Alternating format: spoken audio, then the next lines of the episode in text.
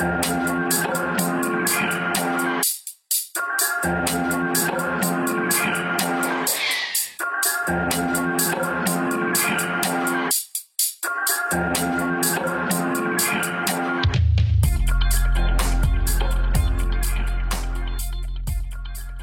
herkese merhaba. Bir süredir Double O Talking kaydı alamıyorduk maalesef. Oğuzhan Covidis pozitifis nedeniyle yaklaşık 10 gündür aramızda değildi. Oğuzhan öncelikle hoş geldin. Geçmiş olsun. Covid'i atlattın geldin ama Arsenal sana güzel bir hoş geldin karşılaması da yapmadı açıkçası. Hem e, süreci hem Arsenal'i böyle bir harmanlayıp başlayalım istersen. Vallahi hızlı bir başlangıç yapmamız daha sağlıklı olur. Hala e, garip bir şekilde çevremde olmasa da bende etkisi hissediliyor. E, hatta ilk başta da bunu söylememiz iyi oldu. Çok kafa açarsak ya da çok yorarsak şimdiden özür diliyorum herkesten. E, Arsenal'a gelirsek de benim herhalde son 8-10 yılda ilk defa Arsenal maçını tam izleyemediğim bir gündü. İyi ki de izleyemedim dedim maçtan sonra. Sonra bir derin bir özet izledim ne olmuş ne bitmiş diye. Şok oldum. Yani Arsenal'ın yaşadığından ziyade ben Tottenham'a şaşırdım Okan. İstersen ilk baş Tottenham'la başlayayım. Olur Tottenham'la başla çünkü özellikle zaten bu kaydı dördüncülük yarışıyla alakalı konuşmak için ayırmıştık. Tottenham'la başla Arsenal'e öyle gidelim. Tot Tottenham'dan başlarsak şöyle söyleyeyim. Biz ee, biliyorsun o maçı da belki biraz yerinde izleyemesek de yerinde izlemiş gibi olduk yine. Çeşitli bağlantılarla takipçilerimizle de paylaşıyorduk geçmişte. Yine aynı şekilde Tottenham maçının tribünde neler olduğunu, takımın ne durumda olduğunu canlı bir şekilde izleyen arkadaşımız aracılığıyla da dinledik. Tottenham'daki atmosfer sanki Arsenal'ın ilk 10 haftası belki son 10 haftası yokmuş gibiydi. Yani Tottenham dehşet bir futbol oynamış. Dediğim gibi her maçı açıp izleme ya da maçları 90 dakika boyunca izleme şansım yoktu. Tottenham'da şöyle bir şey gördüm ama kanat bek performansı inanılmaz. Ee, bunu oradaki e, ismini veremediğimiz arkadaşımız da bunu vurguladı. Beni şaşırtan olay ama tribünlerin Conte hayranlığıydı. Yani bunu çok söyledi bize oradaki arkadaşımız. Abi Conte gerçekten hatta şöyle bir istatistik var. Conte Kasım ayında göreve geldikten sonra galiba City ve Liverpool'dan sonra en fazla puan toplayan takım Tottenham olmuş. Böyle bir şey hiç beklemiyordum ben. E, çünkü kötü sonuçlar da geldi ama böyle şeyler konuşuluyor. Emin değilim tam doğru mu değilim ama doğru olduğunu düşünüyorum. Çünkü e, iyi bir galibiyet serisi de yakaladı ve Tottenham'ı ben ilk dört yarışında evet biraz kafa tutar ama buraya kadar gelemez diye bakıyordum. Bir anda kendini potaya attı. Hatta işin garip tarafı biz Arsenal ilk üçü zorlar diye düşünürken ya bir mağlubiyet bir anda acaba ne oluyor falan muhabbetine döndü. Çünkü şöyle bir şey var. Aynı Liverpool City maçında olduğu gibi Tottenham'la Arsenal'da oynanmamış maçı oynayacak ve iki takımın kaderi belki de yapacağı transferler gelecek sezon belki de bundan sonra 2-3 sezon etkileyecek bir e, dönemden geçiliyor şu an. Çünkü hala bizim de paylaşımlarımızda bahsettiğimiz gibi pandeminin etkileri, işte transfer bütçeleri, kim gidecek, kim kalacak gibi birçok konu var ortada. Ya Tottenham'ın performansı da beni en çok etkileyen dediğim gibi kanat bek performansı. Hatta sağ diziliminde de beklerin yerlerini de ben farklı gördüm ara ara. Yani e, sağ kanat bek sol tarafta, sol kanat bek sağ tarafta pozisyon dağılımında inanılmaz bir farklılık var. E, sürekli bir bindirme var. İşte Son Kane içeride oynuyor. E, bekler bindiriyor. Duran topta bütün takım ileriye çıkıyor. Yani gerçekten Tottenham artık yarışa dahil olduğunu ve Conte'nin Arsenal maçına zaten çok öfkeli olduğunu biliyoruz. O erteleme kararına çıldırmıştı. Ben bir Arsenal taraftarı olarak bir gerilmeye başladım. Bunun yanında da Arsenal'ın ben maçına da baktığımda ya Palace zaten zor bir takım. Kaybetmeyi seven bir takım değil. Kolay kolay kaybeden de bir takım değil. Ama yani 3-0'lık sonuç bence Tottenham biraz daha hareketlendirdi Okan. Yani öyle bir galibiyetin üstüne Arsenal'ın puan kaybı böyle bir mağlubiyeti Conte'yi sevindirmiştir diye düşünüyorum. Ya dediğin gibi Tottenham'ın şöyle okuyorum ben şu anki durumunu. Arsenal'in bu mağlubiyet öncesi özellikle Liverpool mağlubiyeti öncesi çok güzel bir serisi vardı. Hatır, sen de çok yakından hatırlayacaksın. Ee, o zaten Arsenal'i dördüncü sıra için tek aday olarak, en güçlü aday olarak gösteriyordu. Son haftalarda Tottenham'da aynı forma bürünmüş durumda. Özellikle Kulüşevski, e, Kane ve son işbirliği inanılmaz bir e, uyum göstermeye başladılar. Yani oyunu force ediyorlar ön tarafta. Arkada e, Bentancur'un varlığı bence onlara çok güzel etkiler yarattı. E, Conte'nin oynamak istediği oyunu her zaman biliyoruz. Yani kanat bekin onun futbolunda çok önemli olduğunu da e, genellikle görürüz. Burada da hani Emerson Royal'in e, Barcelona'dan gönderilmesi sonrası işte Conte'nin ilk maçlarda ondan memnun olmadığına dair açıklamalar vardı. E, ama o da vazgeçmedi. E, onun hücum yönündeki katkısından ve fizik katkısından özellikle memnun olduğunu düşünüyorum ben. E, bunun da karşılığını aldı. Yani dediğin gibi e, Londra'daki arkadaşımızla uzun uzun konuşuyoruz. Özellikle maçları yerinde takip ettiği için bize çok güzel referans noktaları veriyor. Taraftarın Conte ile olan duygusal bağı yani e, direkt şöyle aktaralım size. O gün statta maçtan bağımsız, skordan bağımsız e, oyunu bırakıp Conte tezahüratları yaptıkları e, çok ciddi sekanslar olmuş e, Tottenham taraftarının. Yani Conte gibi bir figüre sahip olmanın ne kadar önemli ve ne kadar özel bir şey olduğunu farkındalar. Ee, yani dediğim gibi ben Conte ilk geldiği gün bunu podcast'te de söylemiştim. Daniel Levy cebindeki akrebi çıkarırsa Conte'nin istediği transferleri, eklemeleri yaparsa e, Tottenham'ın geleceği e, gerçekten güzel gözüküyor. Kısa vadede de Arsenal'i zorlayacak forma büründüler. Gerçekten yani Arsenal de çok formdaydı. E, hala formda olduklarını düşünüyorum. Crystal Palace maçı yani maçtan sonra Arteta da söyledi. Futbolda maç kaybetmek her zaman var olan bir sonuçtur. Bunu kabul edeceğiz ama önemli olan nasıl reaksiyon göstereceğimiz dedi. Yani Arsenal'in bu maçı kafaya takmadan kendi formuna, kendi oyununa odaklanıp e, adımlarını öyle atmaya devam etmesi lazım. Yani tıpkı şampiyonluk yarışında bu hafta sonu oynanacak e, City Liverpool maçı gibi Tottenham Arsenal maçı da dördüncülük için belirleyici olacak. E, Crystal Palace e, onu da e, belirtelim tekrar bilmeyen dinleyicilerimiz vardır. E, bu sezon Arsenal'e ve Manchester City'ye maç e, kaybetmedi. E, birer galibiyet, birer beraberlikle iki takımı da e, evinden ve deplasmandan ayrılacak şekilde uğurladı. Yani Patrick Vieira'nın yaptığı iş çok özel. Takıma yaptığı katkılar, Mateta'nın varlığı, e, kadroya entegre edilmesi, Otson Eduard'ın sezonun ilk yarısında gösterdiği performans. Palace komple bir takım. Herkesin başına iş çıkaracak bir takım. Onlara çok e, uzun değinmeyeceğim burada.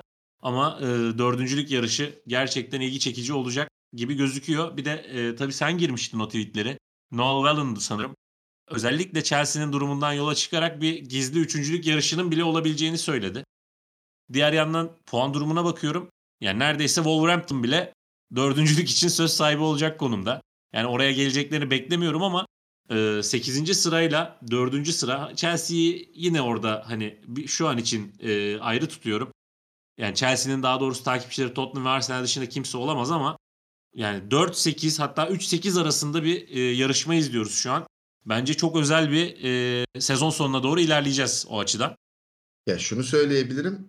Chelsea konusunda ben de sana katılıyorum. Yani üçüncülük potansiyeli vardı. Hatta Crystal Palace maçından sonra ben daha çok inanabilirdim üçüncülüğe de. Şu anki pozisyondan sonra biraz da Arsenal üçüncülüğü tabii ki de galibiyet arası üçüncülüğü zorlama şansı var ama biraz da Tottenham rekabetine odaklanıp sırf dördüncülüğe yani kafasını dördüncülüğe verip bari dördüncülüğü kaybetmeyelim. Üçüncülüğü geçelim. Çünkü artık galibiyetten öte puan kaybetmek çok tehlikeli. Önümüzdeki maçlarda az bu maç sayısı yok yani. Çok fazla maç sayısı var. Puan kayıpları olur mu? Olur. Büyük maçlar var mı? Var.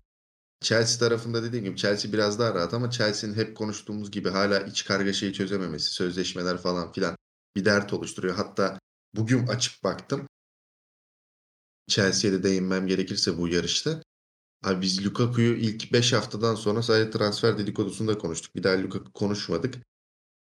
Takımda da işte savunma hattında hala bilinmezlik var. Aspilicueta'nın bile sözleşmesindeki uzatma maddesine rağmen Tuchel kalacağından emin olmadığını söylüyor. Ya orada da bir kargaşa var. Şu an dediğin gibi hatta şu cümle çok iyi. Liverpool maçından önce Arsenal inanılmaz bir form grafiği vardı. Tottenham da aynı şekilde diye söyledin az önce. Kesinlikle buna katılıyorum. Conte gerçekten açıklamalarda da e, çıldırmış durumda.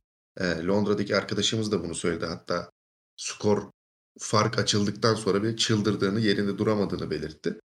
Arsenal'ın bence evet bu bir tökezleme durumuydu ama tekrar ayağa kalkacağını düşünüyorum. Yani bu kadar kolay pes edeceğini düşünmüyorum. Bu kadar gelip hatta bu kadar iyi bir form grafiği yakalayıp erken pes edeceğini düşünmüyorum. Hatta maç içinde de tekrar dediğim gibi maçı tamamını izleyemedim.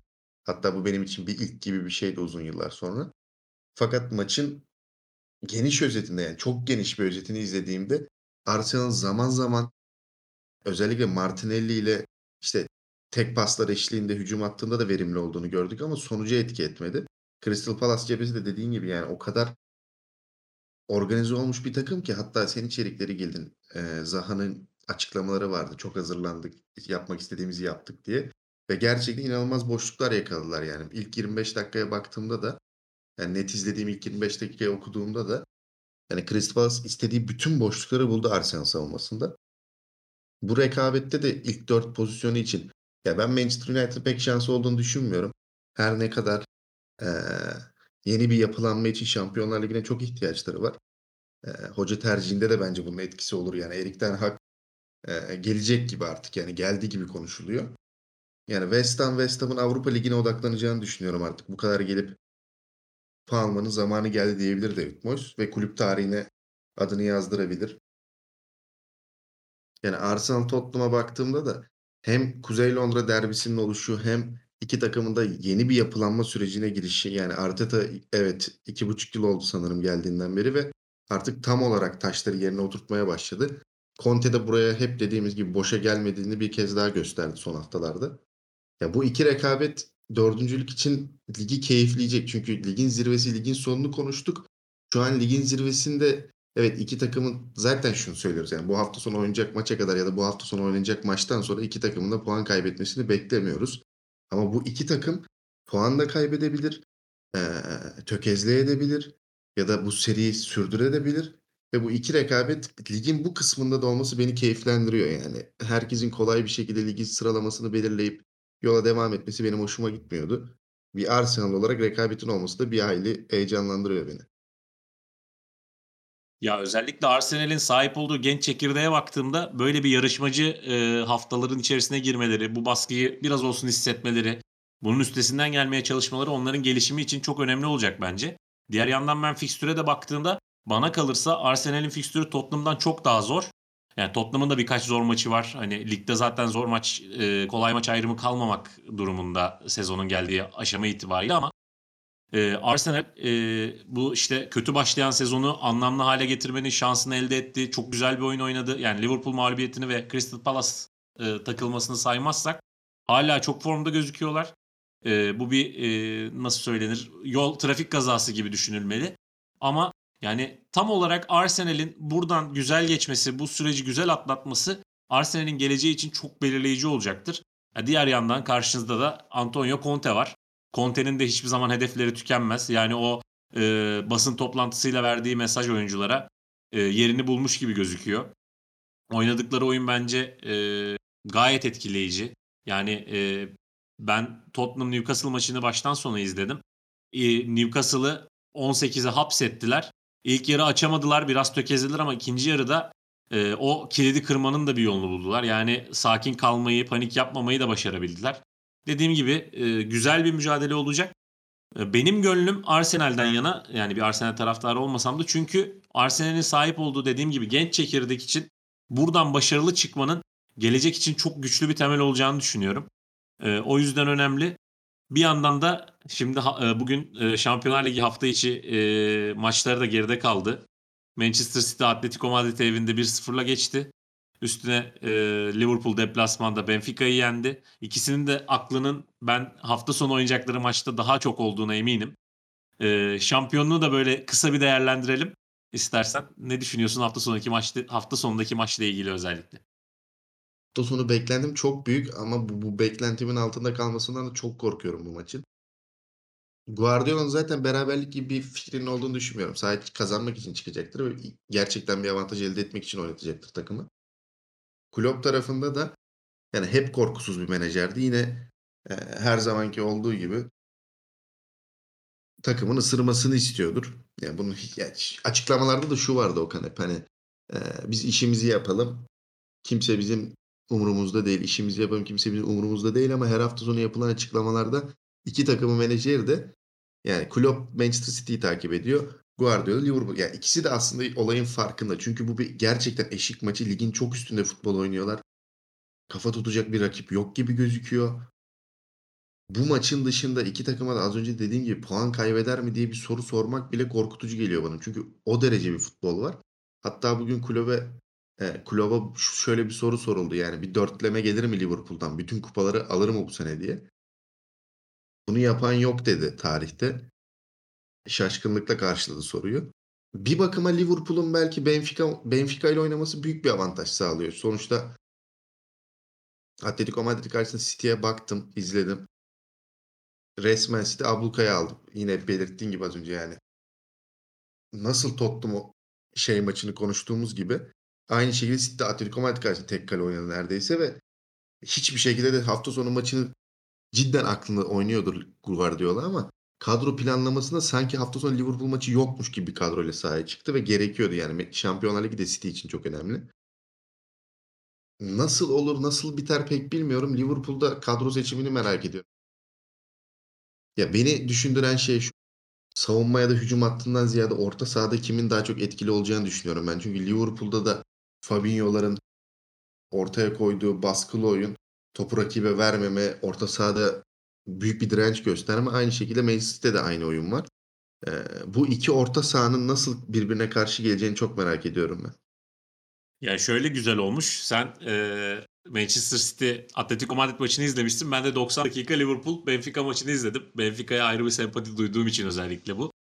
E, yani şöyle bir şey vardı.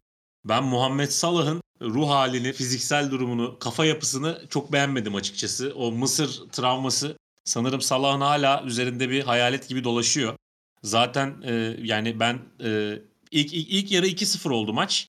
Hani Liverpool tamam bitti hafta sonuna odaklanalım kafasındaydı. Sonra e, savunmada çok büyük bir hata geldi e, Konate'den ve 2-1'de Benfica taraftarının da arkasına alıp Liverpool'a inanılmaz oranlar yaşattı.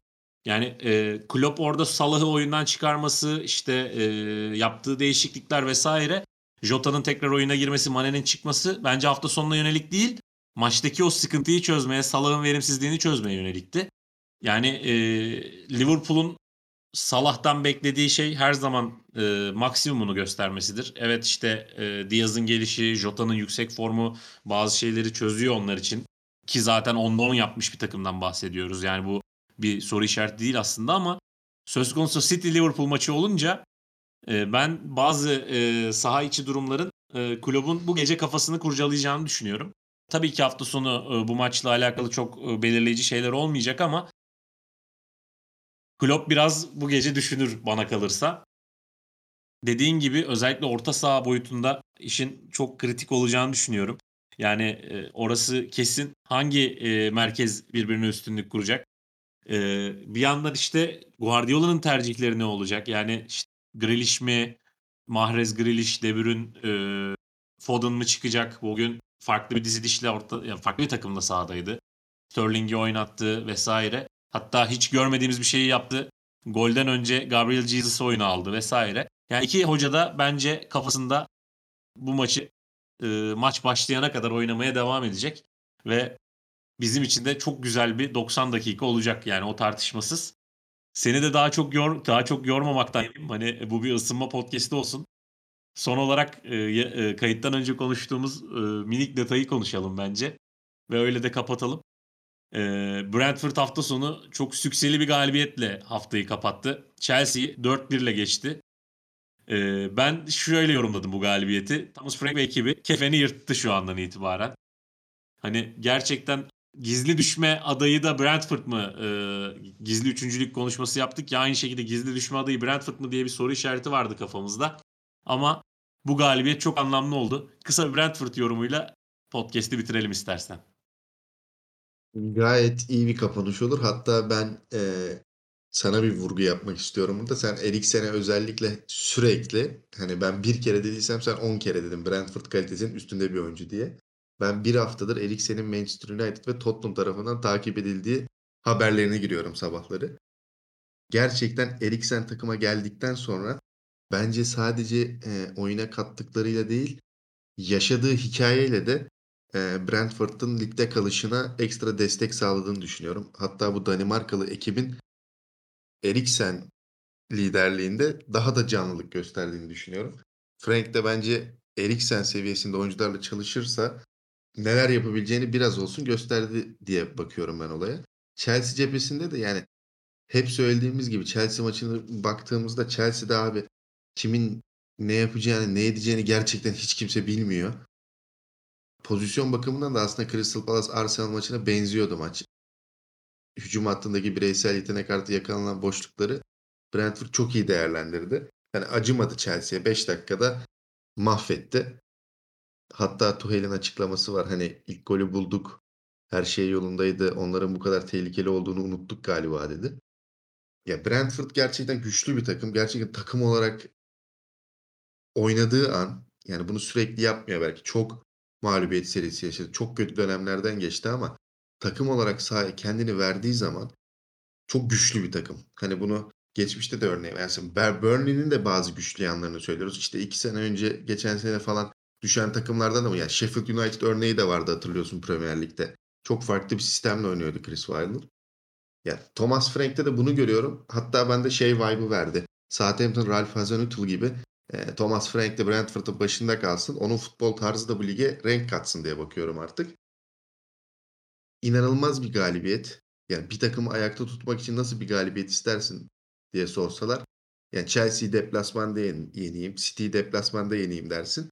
Bunun üstüne asıl beni e, etkileyen şey bu kadar gollü bir galibiyet. Yani ligin ilk yarısındaki Brentford Chelsea maçını hatırlıyorum. Yine Brentford çok iyi oynamıştı. Hatta Mendy kariyer gecelerinden birini yaşamıştı. Brentford için kötü bir puan kaybıydı. Olaylı bir maçtı. Bence onun da etki hani futbol menajerda şey var ya geçtiğimiz maçtaki yaşananlardan dolayı rakibe e, cevap verin seçeneği var maç konuşmalarında. Bence Thomas Frank bunu da kullandı. Ya bütün parçaları dizdiğimde Brentford'un ligde kalması için her şey hazır. Ama işte ne olup ne biteceği belli olmuyor. Newcastle şu an yine aşağı indi yakaladığı mağlubiyet serisiyle. Ama Newcastle'ın da ligde kalacağı kesin. Brentford olaylı geçirmeden sakin sakin alacağı her puan yani bir puan bile olsa 3 puan da olsa doğru adımlarla gittiği zaman senin hep dediğin gibi ligin altındaki takımlar o kadar çalkantılı bir sezon yaşıyor ki yani orta sıralardakiler biraz nefes alıyor. Ee, bu doğrultuda ben Brentford'un bu galibiyetle ligin sonunu kurtardığına %100 eminim. Güzel bir galibiyetti. Tuchel açısından da hani baktığımda ben içeride Brentford'dan bu kadar gol yiyip bu kadar sert bir mağlubiyet alsam hatta oyunun uzun bir bölümünde kontrolü elinde bulundurup 5 dakikada oyunun kontrolünü kaybetsem ben de gerilerim. Altta da kaydımızın başında söylediğimiz gibi Tottenham Arsenal bu kadar yukarıyı zorlamaya başlamışken Chelsea için çok kötü bir mağlubiyetti. Soru işaretleri çok. Bu sene galiba ligin en önemli detayı her takımın bazı soru işaretleri var. Hani United'ın gelecek menajeri kim olacak? İşte Chelsea kim kulübü sahiplenecek? İşte Arsenal acaba yıllar sonra bu genç yakaladığı genç jenerasyon üstüne Şampiyonlar Ligi gibi yapıp inanılmaz transferlere imza atacak mı? İşte Manchester City Şampiyonlar Ligi'ni alır mı? Liverpool buradan gelir mi? Newcastle nereye gidiyor? Yani bin tane soru var ligin içinde. E, bence Brentford'da bu e, sezonun en iyi sorularından biriydi. Gayet de güzel bir cevap verdi. Aynen öyle. Yani Brentford özelinde sana tamamen katılıyorum. Çok renkli bir takım. Thomas Frank'e çok saygı duyuyorum. Gerçi yani Premier Lig'de saygı duymadığımız teknik direktör de yok sanırım. Yani e, öyle bir seviyeden bahsediyoruz. E, özellikle Dean Smith'e bile e, büyük sempati besleyen bir ikiliyiz biz. O yüzden yani bu tarz e, isimlerin ellerinde imkan olduğunda, doğru isimlerle çalışma şansı bulduğunda ne kadar farklılıklar yaratabildiğini görmek çok özel, çok güzel. Dediğim gibi yani o konuda çok netim. Şu an Christian Eriksen'e şans vermeyen herkes kafasını taşlara vuruyordur. Bundan %100 eminim. Ee, Chelsea için de konuşulacak şeylerin hepsini konuştuk. Son olarak Tuchel'in eşinden ayrılması da yani bu kötü silsile kara bulutlar Chelsea'den, Tuchel'in üstünden gitmeyecek gibi gözüküyor. Umarım onlar için de e, güneş tekrar gökyüzünde ufukta belirir. E, kapatmak için sözü sana vereyim. Yani biraz gerçekten ısınma kaydı gibi oldu. Hatta e, tekrar edeyim yani sesim kötüyse ya da kelimeler düşüyorsa cümleleri tamamlayamıyorsam tekrar özür dilerim. Yoğun bir 10 gündü benim için. Yani bir konsere gitmenin cezasını çektim. Umarım Biraz da kendime gelirim. Umarım senin de eee, bu alerji durumların çözülür. Gelecek hafta daha iyi bir ses kaydıyla, daha iyi bir eee, maç performansıyla güzel bir kayıt alırız. Bizi dinlediğiniz için teşekkür ederiz. Haftaya görüşmek üzere.